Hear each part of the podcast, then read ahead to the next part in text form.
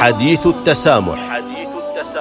التواصل مع الحضارات والأمم يعزز التآلف الإنساني ويقدم انموذجا للتعايش مع الآخر وبما يؤدي إلى تحقيق أسباب السلام.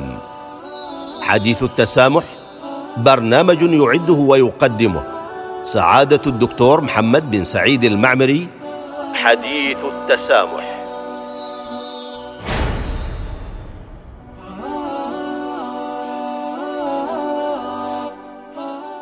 بسم الله الرحمن الرحيم.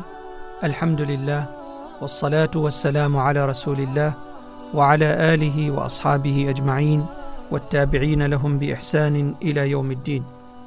أيها المستمعون والمستمعات لإذاعة الصمود السلام عليكم ورحمة الله تعالى وبركاته. واهلا وسهلا بكم في هذه الحلقة الجديدة من حديث التسامح. ذكرنا في حلقات ماضية بأنه يوجد في العالم حوالي 200 دولة مستقلة أعضاء في الأمم المتحدة. لكن الكثير من هذه الدول هي ضحية تدهور النظام الاجتماعي نتيجة لذلك تحدث اضطرابات كبيرة بها. يعبر عنها بالعنف وعدم تقبل الآخر. وما زال العالم يبحث في اتخاذ خطوات ملموسة من أجل البحث عن الأسباب الجذرية لهذا الاضطراب وإزالته على الفور. وتتوجه أنظار العالم إلى الدين كقيمة عظيمة من أجل صناعة السلام. وإن سماحة الإسلام والقيم التي أوجدها هي الجواب الإنساني للعالم بأسره.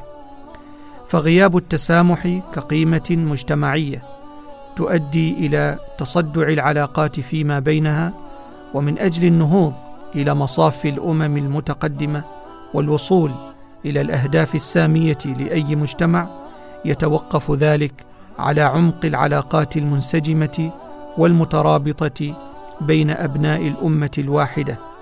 وعلى ذلك يمكن صناعة الرؤية المستقبلية وبعدها يمكن التفرغ للمهام الأساسية المتعلقة ببناء الشعوب فالشعوب الممزقة والمنشغلة بشتات الأفكار والاضطرابات الداخلية لا يمكن أن تبني الأوطان. وذكرنا في تلك الدروس أو الحلقات الماضية جوانب من التسامح على المستوى الإنساني وواجب الشعوب والدول والأمم والثقافات في هذا الإطار. نتناول في حلقة اليوم التسامح والاندماج في العمل المؤسسي من أجل أنه لبنة من لبنات بناء التسامح على المستوى الإنساني بشكل عام. وتتعدد تطبيقات التسامح وتتنوع لتشمل جوانب وأوجها مختلفة في تعاملاتنا اليومية. ومن هذه الجوانب المهمة ما نسلط الضوء عليه في هذه الحلقة التسامح والاندماج في العمل المؤسسي وبيئة العمل. سنشارككم أيها المستمعون الأعزاء خلال هذه الحلقة الحديث حول التسامح في العمل المؤسسي أو بيئة العمل.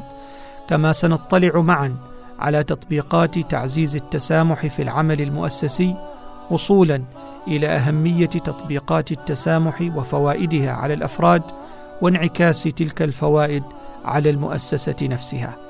يرى الباحثون أن التمدن والتطور اديا إلى إيجاد مؤسسات وبيئات عمل تتسم بالتنوع والتعدد. وأينما وجد التنوع أو التعدد أو تباين وجهات النظر وجد الاختلاف والتباين. ونقضي جميعا بالمتوسط من سبع إلى تسع ساعات في العمل يوميا وربما أكثر أحيانا بحسب مواقع وطبيعة الأعمال. أي ما نسبته 29 إلى 37% وأكثر أحيانا من مجموع ساعات اليوم. وتؤكد الأبحاث والدراسات إلى أن المشاعر المكتسبة في العمل تستطيع أن تؤثر على باقي يوم الموظف خارج إطار العمل. وهنا نذكر دراسة حديثة قامت بها السلطة التنفيذية للصحة والسلامة في بريطانيا والتي نشرت في نوفمبر من العام الماضي 2020 التي أكدت على أن 43% من الأمراض التي قد تستدعي أخذ إجازة مرضية هي في الغالب مرتبطة بالإجهاد الذي تسببه بيئة العمل غير الصحية.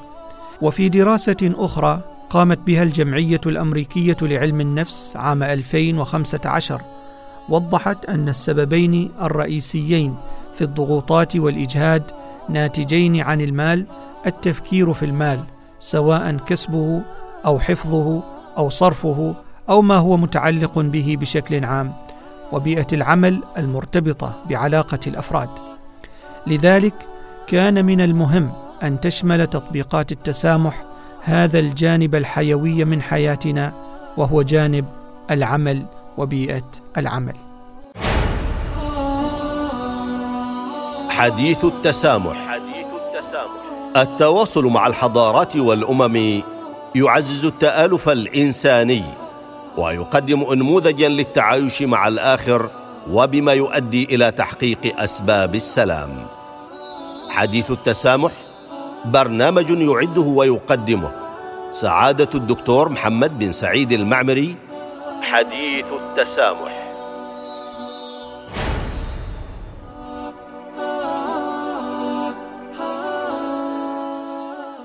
يقسم الباحثون أمثال عبد الباسط محمد التسامح في العمل إلى نصفين. الأول إنساني والثاني إداري. ومن خلال البحث والمتابعة في هذا الباب يمكننا القول بأن النصف الأول وهو الإنساني ينبثق من قناعات الفرد وتطبيقاته الأخلاقية المستنبطة سواء من الدين أو الثقافة أو منابع أخرى.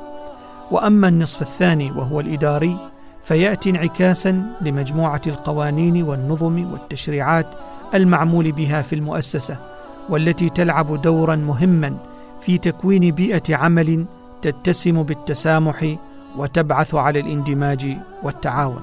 يركز النصف الأول النصف الإنساني في مفهوم التسامح في بيئة العمل على احترام الأفراد بعضهم البعض واحترام تعدد الثقافات وتشعب وجهات النظر واحترام الاختلاف الديني والتنوع الفكري ومن ذلك الابتعاد عن تكوين أفكار وآراء بناء على صور نمطية مسبقة عن أفراد أو فئات أو ثقافات ما.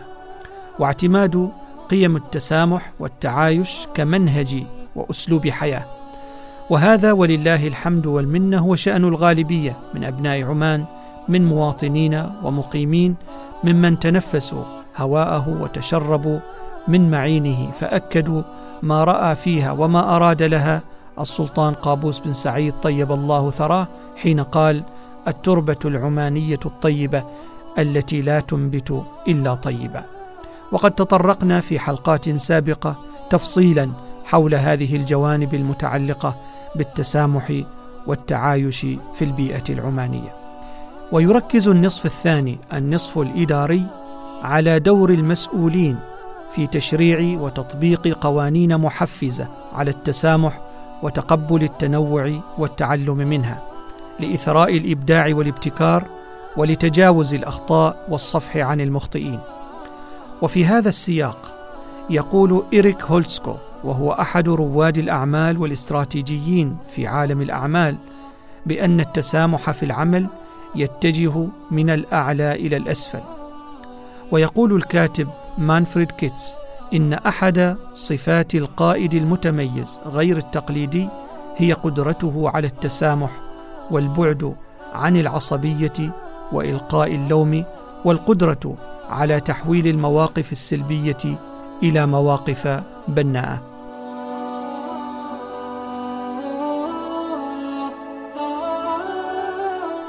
وكما نوهنا قبل قليل فإن التسامح في جانبه الإداري مرتبط بالقوانين والتشريعات في المؤسسات وكذا المسؤولين وتطبيقاتهم لهذه القوانين والتشريعات.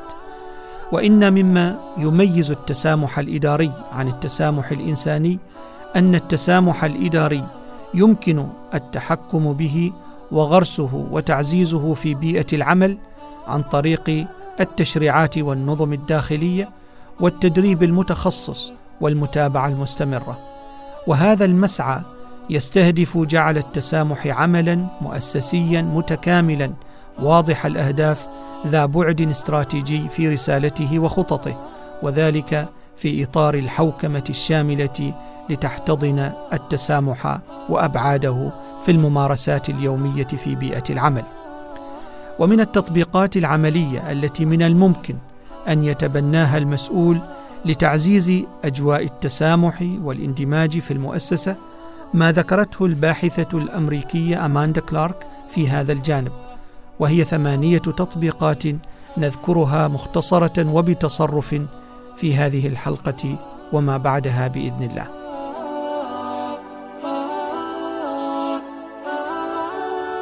التطبيق الأول القيادة بالقدوة.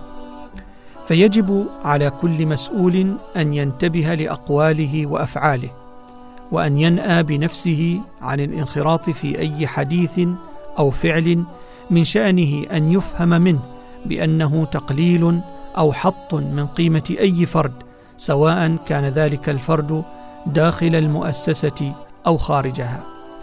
فإن امتناع المسؤول عن هذه الأفعال يحقق الانسجام والاندماج في المؤسسة من جانب ويسد الباب أمام من قد تسوغ له نفسه المبررات ليملأ بيئة العمل كراهية وسلبية من جانب آخر.